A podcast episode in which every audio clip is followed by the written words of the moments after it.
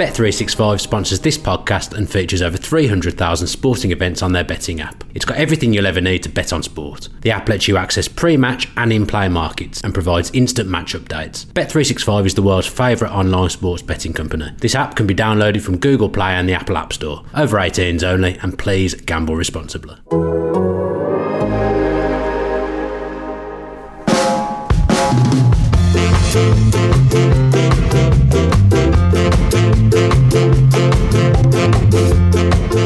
Welcome to 1874, the podcast that brings you the definitive word on Aston Villa Football Club every single week. Now, obviously, with the current landscape, there's not any actual football to talk about, but Greg and I are so, so lucky that we're going to be joined by Mark Bosnich later in the show to go over his time at Aston Villa, in particular the 1998 99 season, his final season at Villa Park, in line with what the Athletic are doing in their written pieces at the moment. A hero of mine as a kid, I'm absolutely buzzing to speak to him. But first of all, Greg, how are you? Yeah, well, uh, as good as can be, Dan. Obviously, it's uh, a very strange and uncertain time for everybody involved in football. Well, everybody in England and the world, I suppose. So, uh, I hope all our listeners out there are healthy and staying safe, and and you know get, getting by in their lives um, in the best way possible. Because you know we know it's very difficult for everyone at the moment. Obviously, great to have Mark Bosnich coming on to join us shortly.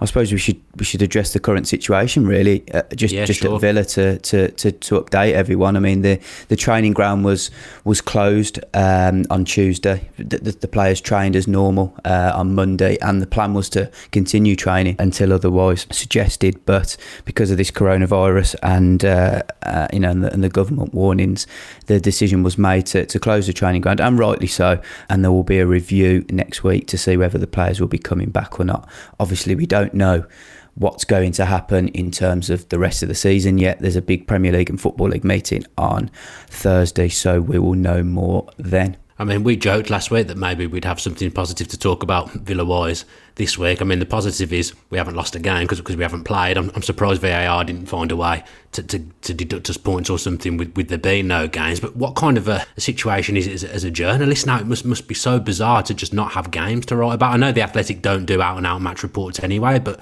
the games are the, are the, stuff you go with, and that leads the week. Just how is it for you on a personal basis? Uh, yeah, it's it's it's strange, obviously, because all as a journalist uh, covering an individual team, a lot of the focus is around the games and is around um, what's happening in the season, how the team are getting on, how the team are performing. But it was very encouraging to hear from you know our big bosses that we will be providing you know detailed, exclusive, insightful stories throughout this uncertain period. It just gives us as journalists a, a little bit of freedom to be a little bit more creative. You know, you'll be reading a lot more nostalgic pieces from myself, some more features with with players and older players, and you you just it just gives me a bit of time to uh, to write things a little bit different to how I would normally write things. I mean, it's kind of like the summer, but without a transfer window.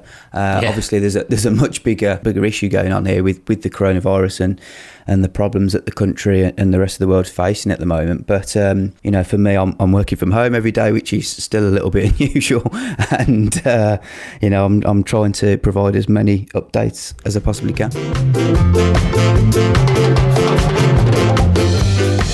So you're right, Greg. What this has actually done is given us a chance to be a little bit more nostalgic, and we've been lucky enough that the Athletic have sorted out Mark Bosnich to come on our podcast and have a chat with us. So, Mark, thanks ever so much for joining us here on 1874. It's a real pleasure to have you on. Absolute hero to me as a kid growing up watching you at Villa Park. What is it that, you, that you're up to now? I sometimes flick through the channels and I see the, the yeah. Australian soccer come up and I, and I see you on my screen, which is always good to good to see. But what are you up to now? Yeah, and thank you very much for that introduction. Um, I've been back in Australia for about ten years now, um, and the company I work for, Fox Sports, was the equivalent of Sky thankfully gave me a job to talk about something that I they love very much, which is football. And I, I do a, a, bit on Sky News. So it's really early in the morning as well, so you'll be able to see that. But it's really early in the morning on a on a Monday morning. I did something that I love for a long time, and and now I'm talking about it. How was it when Villa were in the Championship? Was was it hard for you to, to follow them for that three year absence from the Premier League? Did, they get the EFL over there? Yeah, no, no, it's not because uh, we do get the EFL over here. Um, I was following them. It was it was difficult following um, them in you know such a big club and such a big part of my life. Uh, playing in the Championship, I was so happy um, when they when they won that playoff final against Derby County, um, and to put them back in the Premier League where they belong, but Um, obviously, with the circumstances that are going on right now around the world, uh, things are suspended uh, as they are. But it's been a difficult time uh, in, the Premier League this season for them. There's no doubting that. Was you starting to get a little bit concerned, Mark, before the um, obviously before all the you know the coronavirus issues that that Villa were heading back into that division? Yeah, a little bit, a little bit. I mean, and funny enough, if you know all the talk with, with the League Cup final, and they've done brilliant to get to, to the League Cup final. Uh, don't get me wrong, and um, I was all happy about that. But just in the back of my mind was the thought that uh, you know when you do get to such a big final, that the league is, I wouldn't say, you know, completely neglected, but it's just only it's only natural for it to put a little bit on the back burner. So there's, you know, you don't play a game, and and and it's a little bit different when you know, when you're around the top of the table. So when we won the League Cup back in '96 and we end up finishing fourth, and even though sometimes the league games took a, maybe a you could say a backward step because we're also in the FA Cup up until the semi final. It, it, doesn't have the same focus as it has, and same in '94. I think we end up finishing about 10th. So that's when it started to sort of enter my mind. And I remember, you know, actually doing an interview on Sky News in the UK saying, you know, uh, all well and good. I really, you know, hope from the bottom of my heart that they win that uh, League Cup, but it would be no consolation if they happen to win the League Cup and get relegated. The most yeah. important thing for them is to consolidate and to stay in the Premier League. And right now, at this moment in time, it is pretty precarious and, and must be said, especially what's going on with the virus, and, and, and we don't know whether or not um, or, or, when uh, the Premier League will resume. Do, do, you have any thoughts or opinions on it, Mark, of, of how the you know the season should be resolved? Well, if it was up to me, first and foremost, I mean, you'd speak to the, the, chief medical officer, whoever that may be of the country. I don't know if that's that, that's called the same thing in, in the UK. I can't remember. Um, and take advice to say is it is it safe uh, to play and if it is safe to play in my opinion you should finish the season obviously there's a, a very little time uh, between the season ending and season starting the Euros have uh, obviously been postponed already. Um, mm. So I, I, think I think it's important to finish the season, but they, that might become physically impossible. Um, I think the cutoff point will probably be about the end of June, uh, maybe June 30th. Uh, and if, if that's not possible to finish the season, then you've got to look at other contingencies. And the other contingencies to look at is to say, right, you know, you know, have they played 75% of the games? Are you going to keep the league like it is? Maybe promote two teams and keep all the teams that are in there at this minute in time. But those are things you all have to look at after you've exhausted every type of opportunity, every type of option to finish the season off. Yeah, because obviously Villa have got a game in hand at the moment. We've played one less than everyone else, which I think adds some complications to it as well. Just before we broke, because of all the coronavirus stuff, Villa, they obviously put in a good display in, in, the cup final despite losing, but then you hope that they carry that on into the next game, and then they, they got absolutely pummeled at Leicester. Villa are now on their, their fourth goalkeeper this season, which is which is incredible. What have you made of the goalkeeping situation at Villa Park this season? They've been unlucky. Obviously, they suffered injuries to Tom Heaton and and Steer. Um, uh, Lovro Kalinic uh, hasn't played a game. He's he's out on loan. I don't know if he's been recalled at the moment. Pepe Reina has been brought in. Nyland, you know. As when I was watching him, especially in the semi-final against Leicester, he did really well. Um, so it's it's it's been um, it's it's sort of been a, a mishmash, and I mean that in the best possible way. There's no disrespect to any of the goalkeepers uh, in terms of you know who's playing and who's not. It's it's rather unsettling, and I don't know the characters personally. I, I think competition for players uh, for places is great, and I don't mind. You know, if I'm not me personally, if I wasn't playing well and somebody came and took my place and did well, well, that, that's the way it is. It should be the same uh, for for every position. But there are a lot of goalkeepers who are not like that um, in terms of they like to have that security of thinking themselves, all right, even if I do make a mistake, I'll keep my place. So um, that's up to the manager to ascertain to, to see whether or not what particular character is is suitable for that. And the fact that they got Pepe Reina in, obviously they're bringing in experience because of this, you know, important running. But you know, as we saw at Leicester, it's it's very very difficult because Pepe Reina has been used to playing for for teams normally at the top end of the table, especially from from his Liverpool days onwards. You have to say. This is about survival, and the only the only real benefit of any type of experience that I can give is is that season. I think it was after we won the League Cup where we we ended up finishing 17th, and um, poor Big Ron uh, copped a bullet halfway through, and Brian Little took over, and um, that that was a, it was not a nice period. It's, it's not the type of period as well that you feel as though as a goalkeeper, you know pretty much every mistake could lead in a goal, and you know what the stakes are. So it doesn't really lend yourself to sort of playing, you could probably say, your natural game. So hence why they probably went for experience. But right this moment in time, I think the best bit of advice I could give is forget about experience or whatever. Whoever's playing well, and that that goes for every position, should basically start because I think it's too important right now to start thinking about anything long term. It's got to be right here, right now. I have to ask you about Jack Grealish before we move on to, to your career at Villa just what have you thought of him this season? He's, he's took his game up another level in the Premier League, hasn't he? he has been outstanding, I, I, think, for, for quite some time now. Um, and, you know, uh, definitely Aston Villa. And I think himself as well has reaped the benefits of him staying on. I mean, there was talk, obviously, when they went down that he was going to leave and this, that, and the other. And he stayed on and brought back up. And, and he's really come into his own. And, uh, and you know, hopefully for Villa's sake, you know, I, I really do hope that's one of the reasons why I hope they stay up. If they stay up, he's the type of player that – you know, you, can throw the bank out if you like um, to make sure he stays. And if he doesn't, you get as much money for him as possible and replace him. You'll never be able to replace him. There will only be one Jack Grealish, but replace him with two or three players that that are going to benefit the squad. But everything is up in the air because you know if you go down, then that's a different story altogether. You can't blame me if they went down and then say for the second time he, he turned around and said, "Look, listen, I stayed last time, but th- you know, at this stage of my career, I don't think I can stay." So at the moment at the Athletic, obviously there's not any any live football going on at the moment. We've done a bit of a throwback to the 98-99 season. Now that's probably not an ideal season to talk about with you, Mark, but we, we just wanted to cover it because mm. that was actually your last season at yeah. Villa. So so coming into that season with one year left on, on your contract, what were you thinking mm. at that time?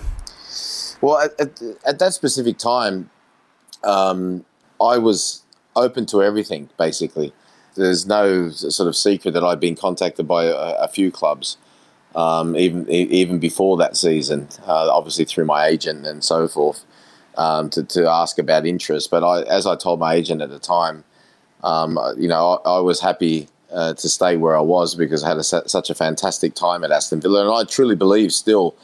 Um, that that we could go and do something, and I mean something major. And the way we started off that season, uh, was pretty much proved to be correct. Uh, but unfortunately, I picked up a, it was a game against Coventry, and uh, I think it was George Boateng. It was a, like a cross cross came in from the left. I think it might have even been Steve Froggatt, from, who used to play for us. And I came to punch the ball, and he went to head it, and he headed me right in the shoulder.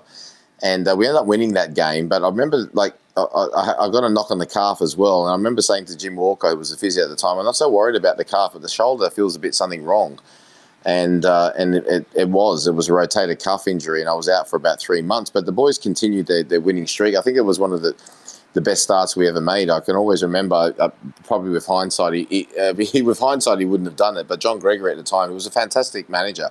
Um, I don't think he gets enough credit uh, in terms of a, a, really good manager that he was, and a fantastic footballing mind as well. Uh, he'd obviously worked under Terry Venables and people like that and had the experience of, of being assistant with Allan Evans to, to Brian Little. So he'd seen and done, and he'd done his own stuff at Wycombe and that as well. Um, I remember him, but with hindsight, he probably wouldn't have done it again at Southampton when they'd done the record that they took a picture at the end of the game. Yeah, um, I remember it. at, at, at, that time, and and I always remember as well. I mean, that was the year that Manchester United won the treble, and and, and I was even though I was out, I remember that game that they played against Manchester United at Villa Park. It was one one. It was very close. You know, it, it, those were two two teams you could say that were really going for it. And in the end, we we petted out uh, and and didn't uh, you know didn't didn't get near what we should have done. But um, I think in the end, like I said, uh, at that stage, and, and then being injured, it sort of threw everything up in the air um, it, it, was difficult because I was also best friends with Dwight Yorke. He'd gone to Manchester yeah. United. They were one of the clubs who were who were interested and had been for some time. And I had him sort of pulling on my strings continually. Um, but in the end, um, at the at the end, when it came down to it, it was really it was down to me. Um, you know, I I understood that Villa, you know, uh, at that at that time as well, and me being on the transfer on the tr- uh, free transfer, um, that you know. I, I remember saying to the late deadly Doug Ellis, "Look, I don't want to rock the boat here because what what I'm being offered and, and what would you would pay me it would just ruin your your, your wage structure completely." So I, I understand that they were disappointed, and I always, like I said to them, uh, you know, from what Aston Villa had done for me, I'll never forget. But I just thought it was the right time to go. Did Steve Staunton leave in the, the summer before, and obviously Dwight, who you, have just spoke about as well? Did, did that kind of help you make up your mind? Uh, yes, yeah, not so much I say Steve Staunton, it was more Dwight. Was I'd speak to Dwight probably three times a day, you know. Um, and the, the, only, then the only once I made my decision to go, the only the only decision was to make them whether or not to go to Italy or, or to stay in England. Um, and and that's what it, that's what it really came down to. And I, I, know, I just had a feeling in the end it sort of proved right that I just like this was the time if I wanted to win something. My big thing was always to win trophies, and you know I was brought up uh, in football uh, at Manchester United as a youngster, and we had a coach called Eric Harrison, who's unfortunately passed away. He used to always say, "If you win trophies, everything else will take care of yourself." And that type of conditioning really wore off on me, and I had the taste of those two league cups and I wanted more. Uh, simple as that. So, um, in the end, I, I plumbed for, for Manchester United, and we won two trophies in that season. So, um, I did win those trophies. You can put it that way.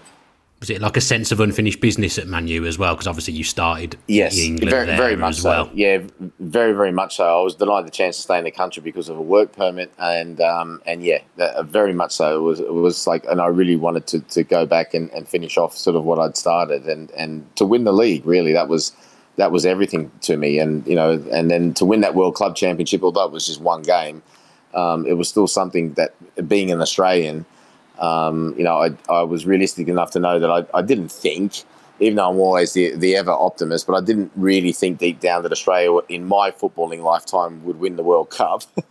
Maybe at cricket or rugby union, but not at football. Um, so that was another sort of fulfillment of, of a massive ambition from when I was very young.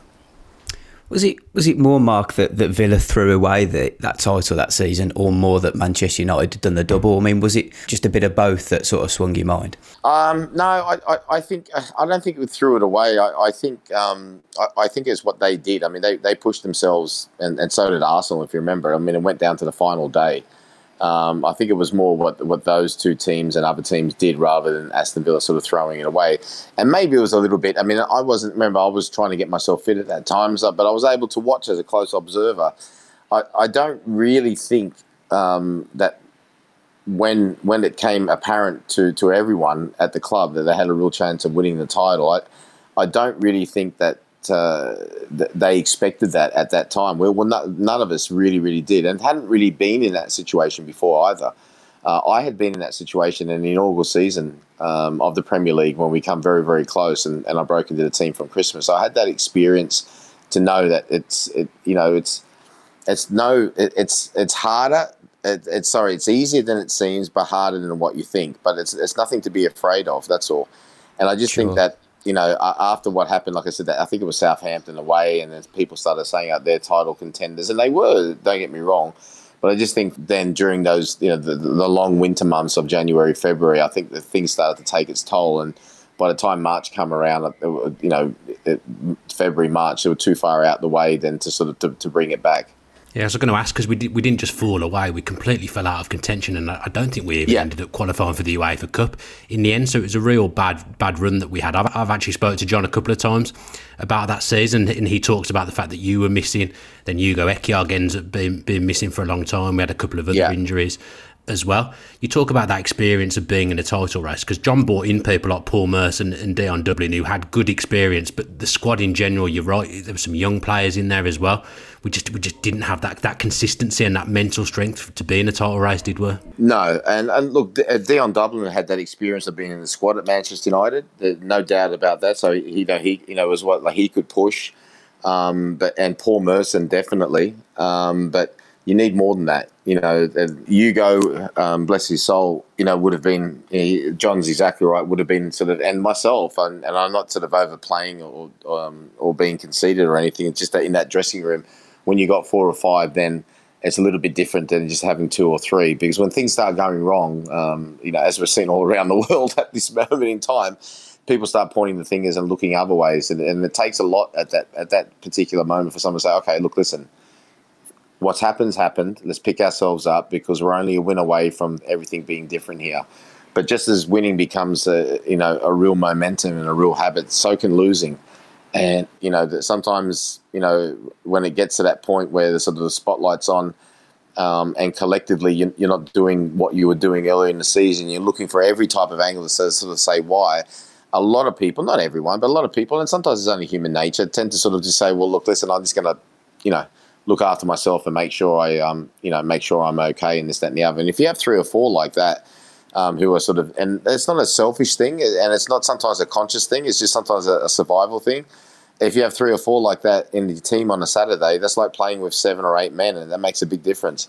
It was Michael Oakes that, that filled in in for you, yes. Mark. And I've spoke to John before, as I say, and he spoke mm. about Michael struggling to deal with the pressures of the Holte End. He would always keep a clean sheet in front of the North mm. stand, but when he was playing in front of that aggressive, intimidating Holte End, he used to struggle. Was was that something mm. that you ever found, or were you just mentally so so strong? Um. Michael Oakes was mentally very, very strong as well, and he was a fantastic goalkeeper. And you know, I played some of my best football with him pushing me really, really hard his kicking was absolutely amazing. Um, and you know, I was always asking for tips because mine was nowhere near like like his was. But um, in terms of from the mentality point of view, I think I don't know. I, I, I don't think. I mean, he's never never. And I was very close to Michael. You know, with the goalkeepers, we were very very close to each other, and I always try to offer, and especially when I wasn't playing, any type of tips or this, that, and the other. Um, and I never got that feeling that it was mainly the intimidation of the whole, and just maybe coming back to what I said to you about now when they're in that in that relegation uh, sort of experience. Um, that uh, that that sometimes you become more afraid of making a mistake than just being yourself. And uh, like I said, from my my point of view, um, is it really it's it's how you take it. I, I, guess. I mean, my point of view that it was that you know standing behind the Holte End was well in front of the Holte End, if you like. Um, sort of you know inspired you. You sort of you know wanted to do even better. Whereas it, everyone's different, I guess. You know. Um, I'd rather stand in front of my own fans than, than go up the other end and, and stand in front of other fans. And at that time, that was when they used to put the opposition fans behind you there. So, and and me personally as well, and that's what sometimes got me in trouble. I never, I used to block out the crowd as much as I possibly could until I, you know, if sometimes I'd maybe want to, you know, sort of mess around on that, but then I got in big trouble for messing around once, as you all know. so I kind of knocked that on the head. So yeah, but that, that's an interesting point you actually brought up because like I said, for, for, for me personally, it was it was always something that uh, was sort of like you know I you know really looking forward to it, and uh, conversely as well, when you played away from home as well, it sort of inspired you even more to sort of to keep things out. But interesting, you said that because I, I never really looked at it from that that perspective. Um, and like I said to you as well, every, everything's you know everyone is different, very very different on how they approach things. I was just going to say, Mark, it seems like you have you were a player that like to quite have a bit of fun on the pitch as well. You know, you, you really look like you're enjoying yourself at times. Do you feel like that's almost gone out of the game a bit now? Yeah, I wouldn't say almost gone. Um, I just think they probably don't show it as much, perhaps so. Um, and look, for me, and you know, that's why I was so lucky at what I did, and that's why I was so devastated when it was taken away from me. Um, that that every Saturday and every Wednesday or whatever it may be, Sunday, Tuesday, or, or that the time that I was on the pitch was was my everything. That's everything I you know, everything I wanted to do. I, I felt as though that I belonged, and and that was everything I sort of trained my mind and myself to from from a very early part of my life. Um, and in terms of today, I, I, just think, like I said, you know, we hear about Generation Y and Generation X and Generation. Everyone's a little bit different. Um, I, I, think sometimes the the boys today, um, and I can understand that too. Now I'm looking at things from a different point of view. Like I told you before, I've got my own two little kids. I think that they're they're just a little bit different in terms of the fact that they don't want to, especially publicly, they don't want to be seen to be sort of you know in any way upsetting the apple cart or anything like that. And that sometimes leads to a little bit of not inhibition, but just a little bit sort of just a little bit standoffish. But people shouldn't take that the wrong way because deep down inside, you know, they might be enjoying themselves or they might be thinking something completely different. And one of the biggest examples of that, I mean, that, that was even at the time um, was for me Teddy Sheringham. And Teddy Sheringham was someone before I went to Manchester United that I just didn't like. I thought he was, you know, really standoffish and, and this and and I just I just didn't like him. And the first trip that we had away, uh, he was my roommate. And then I realised that the fact that he was standoffish and appeared to be was uh, arrogant was completely the opposite. It was only because he was shy. So I thought, well, everyone's got a different way of, of dealing with things when the pressure's really on. So that was a great lesson to me. That was even back then. So I, I, think, like I said, you know, it, they could be enjoying themselves deep down, but they just don't perhaps show it maybe as vividly as as, as people did, uh, you know, twenty years ago or so. Um, and and that's like I said, that's not something that's wrong. It's just something that, that that's just the way they are, and you got to accept them the way they are. And also, as the stakes grow, you, you, don't know what's going on in the dressing room. So I haven't played under Dean Smith. I haven't played under some of these, uh, you know, uh, you could say more modern managers. Uh, and that, that has a lot to do with as well. They set the environment as well. So, you know, they might be very conscious if a manager's turned around and said, you know, are you messing around or something? They're probably thinking, well, geez, I don't want to give him an impression or the crowd an impression that I'm messing around or not. You know, I'm earning good money. I don't want them to think I'm sort of, you know, uh, sort of, you know, taking it for granted. And, and, and oppositely as well. From my point, I would never take it for granted. I worked every day to make sure everything was down to that 90 minutes from wherever we played. Just that everyone has different ways, of, I guess, of showing things and having things that work for themselves. And you go through that when you're younger as well. You think, oh, you know, this week I'll put my left sock on or I'll, I'll, act in this way and all that, thinking that hopefully it will work. And then finally you settle on a thing that's really suited to you and you, and you get the most consistent success out of. did, did you have any superstitions when you were a player or anything? not really great ones. No, not really. Yeah, not really great ones. I mean, um, uh, you know, I used to put my left boot on first, but nothing really sort of that would, you know, that will sort of paralyze me before I went out. If I didn't stand second or if I had the wrong number or something like that. Actually, one of my best seasons was with number 13 on my back, so I probably should have kept that number. um, so, yeah, nothing really sort of you could say like a, you know oh there was one actually I don't know and probably a lot of people who stood in the Holte End and, and behind the goals at, at away games would have noticed when we scored a goal, I'd always run back and touch the crossbar. There you go. That that was one thing I always did. I don't know why, but I always did it. Yeah. I was in. I, I, was in the Holte End from from seven years of age, so I would have seen you do that probably hundreds yeah, of times. Definitely. Yeah, and uh, odd goals. So you know, one, three, and five would be left foot, and even goals right foot. So I guess you could say that is a super. That was a superstition. yeah, I know there's a current Villa player that cuts all the labels out of all his shirts and, and shorts. He doesn't let any labels be in his gear at, at all at the moment back to 98 99 although we're having some good fun here, back to that 98 99 season, what was your relationship like with John Gregory at the, the start of that season compared to the oh, end? Oh, brilliant, absolutely brilliant. And even at the end, it was brilliant. Um, you know, we, we shared a great passion in Bruce Springsteen. Um, oh, yeah. he, he, was a, he was a singer that John Gregory loved, and he was the first concert I ever went to as a young kid as well. And he was absolutely, he'd done everything possible. He, he was fantastic. I mean, really, uh, you know, looking back, they, they could have been, and they were well within their rights to turn around and say, if you don't sign a contract, you're sitting on the bench. And I, I would have understood that at that time. I can understand it. Um, but they were fantastic. Uh, very, very encouraging when I got injured. Um, and, you know, he put me pretty much back in when I was fit as well.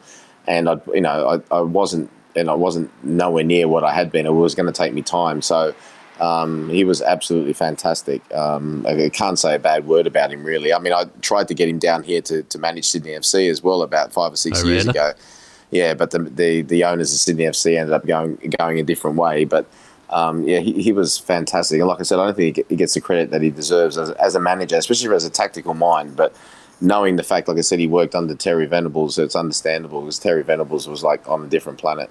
We've actually got some audio of John Gregory talking about you, Mark we kind of put it down to a little bit of maybe lack of experience, but we certainly uh, miss Mark Bosnich when he was. Uh, he again, he, we talk about players, about Merson having a presence, and Mark Bosnich had a had a major presence, and he was another one that would take it into the dressing room at half time. If it weren't right, he would he would voice an opinion, and uh, and often you, you hear it these days that you know, halftime team talks are not what they used to be because sometimes I wouldn't need to speak at halftime because there'd be three or four of the senior players all having a dig at each other and, and having a dig at the young ones as well. I mean, if you, if you put on a shirt and you went out there on that pitch, you know, you were going to get as much stick as anybody else. It didn't matter what age you were or what experience you had when senior players wanted it done a certain way, they would voice their opinions. And, and Bosnich was, you know, he was somebody that commanded his penalty box. And he would come for a cross and he might drop it and they might score. But he'd come for the next one. And that was a great thing about Mark. It didn't bother him. He'd still come for the next. He was such a uh, an outgoing person that he would come for the next cross, and it just wouldn't. And in more and more often than not, he would he would uh, collect it. You know. So yeah, he was a he was a big miss. We couldn't afford to to lose any of our players because we were still a, a relatively small squad with regard to senior players. Um, we didn't have the size of squads that Chelsea and, and Liverpool and Arsenal had, and, and Man U. Um, we, we were very limited and, and we couldn't afford to, to lose some of our senior players. And God forbid if we lost two like we did with Ugo and, and Mark, it made a, a big dent in our team. What do you make of that, Mark? Yeah, great to hear his voice. Yeah, great to hear his voice. Yeah, he was he was pretty spot on, um, as he as he normally was. But um, and it was really good to hear his voice as well, especially during these times now that that that, that we're that we're enduring all around the world and, and brings back great memories as well. But he, he was he was pretty much spot on. And maybe the only thing he left out, maybe is because he didn't have enough time in interview, is that he's exactly right in terms of half time. And and and giving stick to players. But well, uh, vast majority, I can only and I can speak definitely on behalf of me, and I can speak on behalf of the players that he was talking about as well at halftime. It, it was always done in a way that. Um, maybe for these days, maybe it would still be a little bit harsh, but it was in a way that would sort of make sure that okay, it would finish off in a way that whoever the, the stick was giving out to, and sometimes the stick was not only given out, was given back it would always leave that player, that particular player, wanting to go out and then to pro- you know to, to prove and to do something more. It wasn't a destructive type of criticism, and maybe these days, like I said, because you know in these dressing rooms, I speak to a lot of people that I used to play with and against, and who manage teams, and say you've got to be very careful these days because if you say something at, at the wrong time to the wrong person and they take it the wrong way, and especially if they're a powerful powerful person in that dressing room, you lose them um, so, so that would be that would be, I think, a, major difference than than back then. But yeah, he, he's spot on. He's very spot on. Did you need nearly link up with John again at QPR? I did. I did. It was when I went through these bad times and all that um, that I had, and I went through this situation that, that really had nothing to do with football. But in the end, it, it turned out to be well, a, a silly situation. But um, being a proud person and all that, I was I was going to stand my ground, which I did.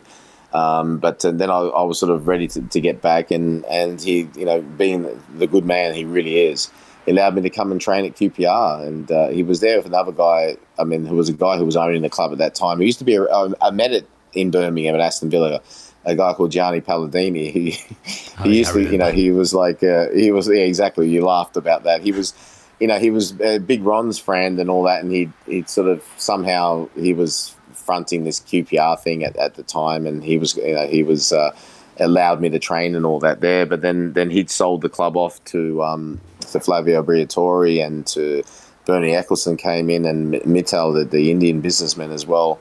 And unfortunately, then they, they got rid of John Gregory, which I thought was a mistake at the time. But that's, I was just happy just to be training, and get some structure back into my life after what had gone on the, the previous five years or so. Um, but it was always good of him. I'll never forget that. Um, but I'll never forget anything really, but that, that was a real uh, that was a different part of my life where I just really needed to just be able to get up in the morning to go to training and all that, which was really good. It just shows you because at the, at the time, to me, it came across as if you and him perhaps fell out at the end of your time at Villa, but just hearing no, stories no, like that. Yeah, sometimes you, you have to, you know, you have to sort of eh, read in between the lines. And, and look, at, probably at that time as well, it probably would have suited the, the, the scenario a little bit more to make it out to people like that, to maybe to, to so, you know, like people don't like to take the blame. But there was no blame attached to anyone, really. He'd done everything he possibly could and more um, to get me to stay. In the end, it was my decision, my decision alone, really. And and like I said, that like I said to the late Doug Ellis at that one, one of the final meetings, I said, look. Um, I decided to go, and I don't even want to get into the, the realms of you know negotiating because I knew at that time, um, in terms of the money side, and you know, it's it's like I said, my most important thing was the trophies, but the money side is the second most important thing. Well, it was to me anyway. Um, and well, the fact was that basically, it, even at that time, if they put me, made me say, say top paid player at the club, I don't the equal top paid player. I was always very well paid by Aston Villa. Um, that uh, you know that some, especially the places in Italy, I, they were offering double that. So, you know, it's the, one of these arguments when you say, you know, when you hear about stories about people saying I'll look for an extra two or three thousand pounds a week. Is it really well? It, it, it's not. I, I, agree with that. You know, when people turn around and say no for an extra two or three thousand pounds, why would you want to leave Aston Villa and and Birmingham, which has been so good to you? But it wasn't an extra two or three thousand pounds. It was double, and I didn't want to put put them in that position either. So, I, I, like I said to you, it, it was it was my decision and my decision alone. John Gregory actually ended up dropping you from, from the whole squad towards the end end of that season, did, didn't he, Mark? It was coming up to playing Manchester United, and I, I don't know yeah. whether he felt he was going to be awkward for you, but he just made the decision no, then and then that, that you weren't going to play again.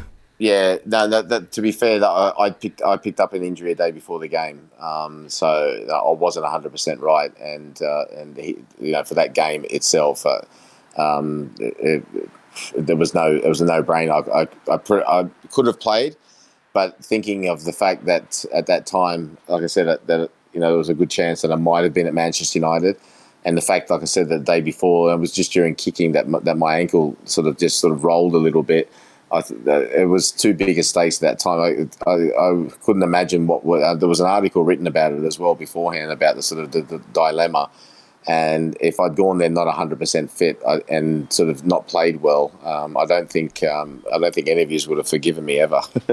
no, the Villa yeah. fans can be quite unforgiving. It must be a really weird situation. Yeah, it, it was a it, it, was a weird situation, but like I said, then sometimes I think things happen for a reason. The fact that, like I said, that I picked up that the pick up that that little injury before maybe that was God's way of saying this is probably better that you don't, because like I said, it would have been, you know, either way, it would have been a weird situation.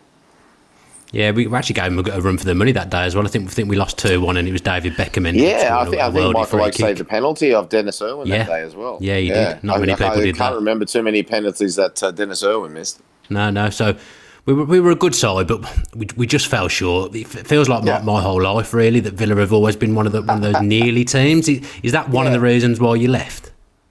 No, I, like I said to you, my main thing was that uh, that I, like I said, I thought I was approaching the stage of my career that, like I said, that um, I was uh, approaching my peak, and I thought I, I, need to go to, to win trophies. That that was it. And I thought that I thought we could, like I said at the start of that season, I really thought we had a shout for the league.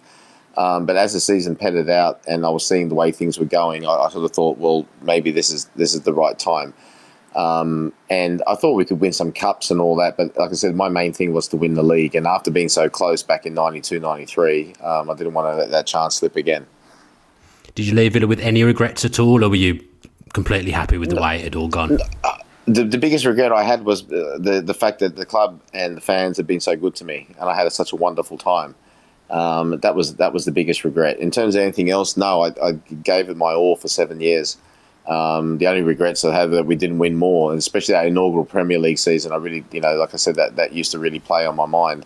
Would have loved to have won an FA Cup because it's been so long since Aston Villa won an FA Cup. And maybe a European trophy. I think the closest we come was in that UEFA Cup that year, and we got to the quarterfinals against Atletico yeah. Madrid. A whisker away, really.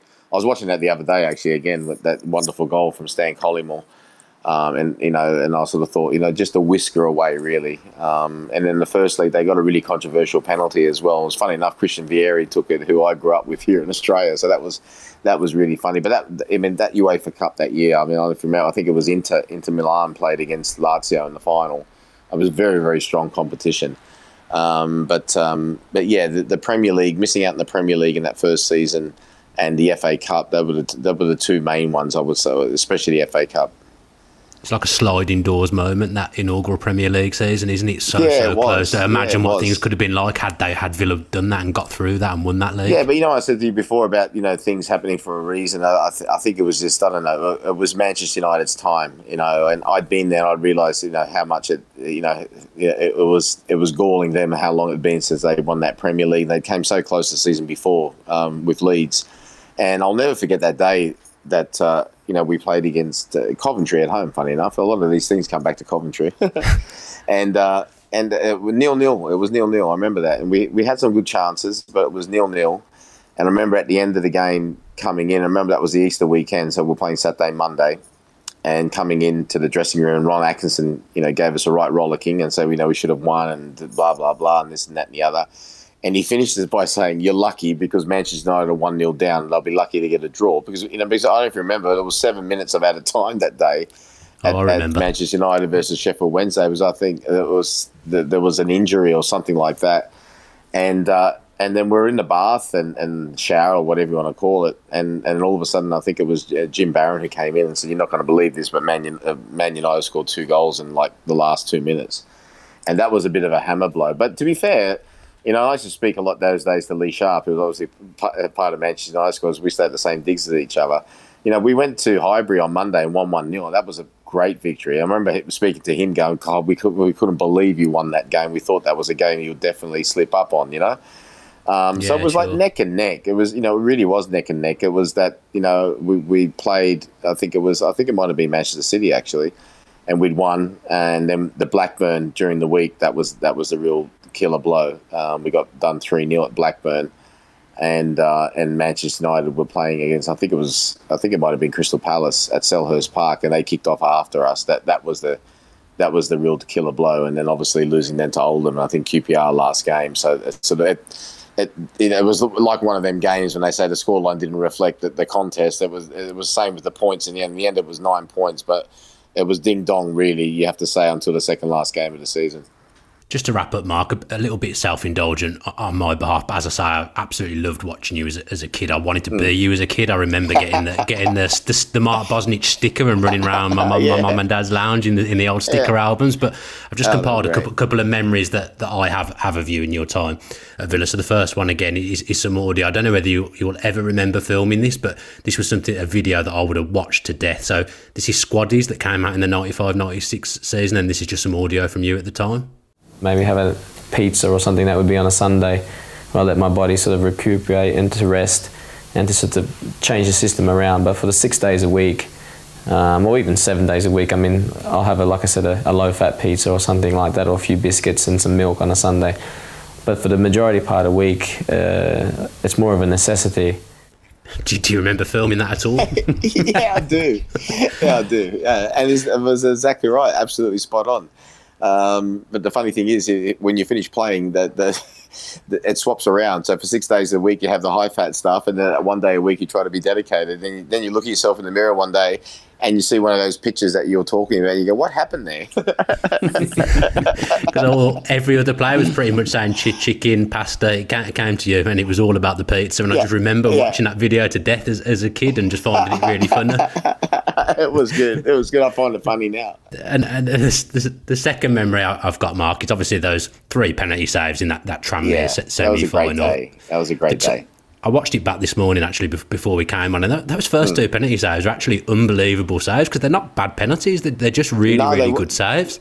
hundred percent, you know. And I was watching about two weeks ago, funny enough, and um, the, there was the the the first one that was like you said, it was it was, it was a very good save, but the, the, the second one was the the one because Liam O'Brien had a chance to, to actually send Tranmere through and uh, I don't know if you know this, but when I was a young apprentice, stroke young professional at Manchester United, Liam O'Brien was there. Uh, and I was actually quite close to him, and we'd stay back quite a lot doing penalties. And funny enough, he, he did always used to go to that side. And I was thinking to myself, he surely he knows that, and surely he's going to go to the other side. But I remember just before he started to run, then I had in my head, good penalty takers normally go to same side, you know, even if they take two in one game. So that was as he was about to run, and I sort of thought, okay, well, hold yourself and just go to that side, and I did, and, and thankfully, thankfully, I saved it because I think that was just after Richo had missed one in the sudden death. Yeah, Kevin Richardson, that is, he had scored that they were they were going to go through, and then after that. Um, uh, I think uh, we scored again. I think it might have been actually it might have been um, Graham Fenton who scored uh, in the sudden death. And I remember I thought, right, this is the opportunity now. And it was Ian Nolan, and I remember from his approach, the way he came um, straight, and then when he put his non-kicking foot down where it pointed, that where it was going to go. And I just remember diving. I remember just thinking to myself, I could just get your body behind it, and that was just elation. I, I get, it gets tingles down my back now. Even thinking about now, is I can just remember just running and just running, and then Nigel Spink and the rest of the boys. I think it was Coxie and all that all come, then all of a sudden I looked up, and I think it, was, it seemed like the whole of the whole team had basically emptied and come on the pitch, but they were wonderful, wonderful times. Yeah, they had. Yeah, so, they were wonderful times. Yeah, wonderful yeah, times. And then times. I remember just trying to regather myself before we did the interview afterwards. But that was a fantastic day. Yeah, and that and that shirt as well. I just associate yeah. you with that shirt. I'm actually sat here wearing that shirt now as, as, a, tri- as, a, tribute to you. I wanted to get myself in the oh, zone oh, for the for the Absolutely podcast. Marvelous. But what, yeah. what, what are your memories of, of that shirt? Because it's so iconic and it shirt. goes for hundreds and hundreds of pounds. Yeah, I, I love that shirt. Um, and like I said, I had number 13. I was born on the 13th of January 1972. And I'm, I remember then the following season, Ron Atkinson saying, Well, I'm going to keep you in the number 13. And, I sort of was maybe was insecure at the time, thinking, Oh, okay, well, you don't, you're not going to give me number one. But remember, like my dad said at the time, stick with the number 13. It was really good for you that year. Yeah. And if I had it over again, I probably would have stuck with number 13 for the rest of my career wherever I went because, it, like you said, it would become a bit iconic. I could have kept that as a number, but I didn't think that far ahead. yeah, and eventually you obviously did make it to, to number one. And if you asked me to pick my best Villa eleven now, you'd certainly be wearing the, the number one shirt for the oh, time that I've been so supporting much. Aston Villa. Really it's been an absolute, yeah. it's been an absolute pleasure to have you on. It's, it's been a dream to talk to you, and I found it really interesting. And I'm sure everyone that listens will as well. Thanks for the memories, and, and thanks for talking to us today, Mark. And thank and thank you so much, and thank every Aston Villa supporter and people in Birmingham for, who, who were so nice to me while I was there. And uh, and I will be back one day. Don't worry about that. So, Greg, I mean, for me, absolute fanboy I've come across there, but I just couldn't help myself talk, talking to Bozzy. How did you find that?